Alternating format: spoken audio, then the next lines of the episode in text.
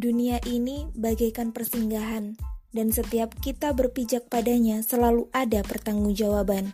Sungguh sahabatku, pijakkanlah kaki kita di tempat yang Allah ridhoi, bukan yang Allah murkai.